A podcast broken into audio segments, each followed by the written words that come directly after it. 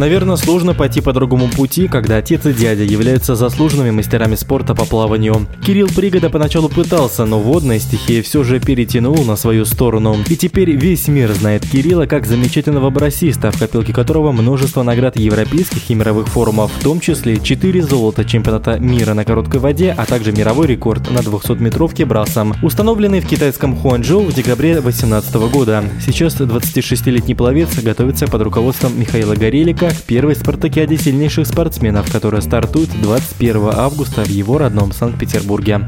Что касается спартакиады в Санкт-Петербурге, да, я планирую выступать на ней. Всегда приятно плыть в родных стенах, на родной земле, как говорится. Из цели я ставлю только разве что получить удовольствие от соревнований, побороться за медали и улучшить свои лучшие результаты. В Санкт-Петербурге есть два крупных объекта, которые подходят для подготовки спортсменов высшего мастерства. Это центр плавания и вот Невская волна. В центре плавания проходят чемпионат России и Кубок Владимира Сальникова. А вот сейчас спартакиаду решили провести в Невской волне. Что из этого выйдет, посмотрим. Я сам очень жду этого старта и хочу на нем выступить. На еще одном новом и уже международном турнире «Играх дружбы» Кирилл Пригода трижды поднимался на пьедестал почета, но ни разу не смог выиграть. Своим выступлением спортсмен все равно оказался доволен.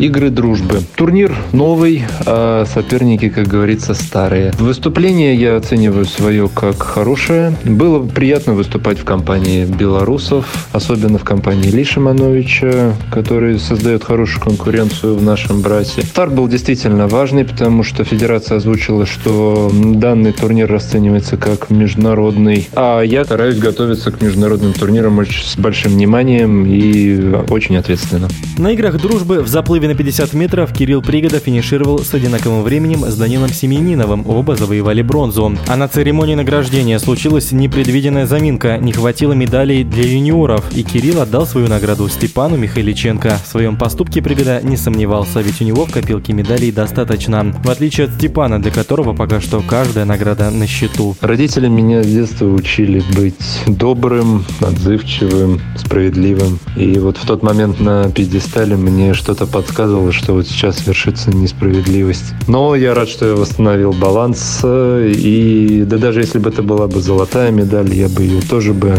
отдал. Что касается кумиров и на кого я равняюсь, я в детстве очень много наблюдал, как соревновались между собой Райан Лохти и Майкл Фелпс. И я с замиранием сердца смотрел на каждую их дуэль. И на самом деле, вот даже на сегодняшний день очень рад, что в российском плавании, в российском брасе есть такая же дуэль. И очень рад, что показываю такие результаты уже вот в таком возрасте. Если говорить про мой путь, то он никогда не был зацикленным на плавании. Я очень был подвижным ребенком, но занимался различными видами спорта, и баскетболом, и теннисом, и даже в хоккей мог поиграть. Но вот как-то судьба сложилась, что это оказалось плавание лучше всего получалось, э, успехи приходили быстрее, чем в других видах э, спорта. То, что это оказался брас, я на самом деле очень долго плавал комплексом, но потом в момент, когда нужно было выбирать все самое, самое сильное, потому что нужно было показывать результат. Это оказался Брас, и на нем оказалось проще всего пробиться в элиту российского плавания.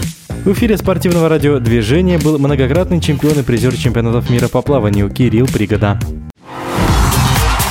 Пловцы.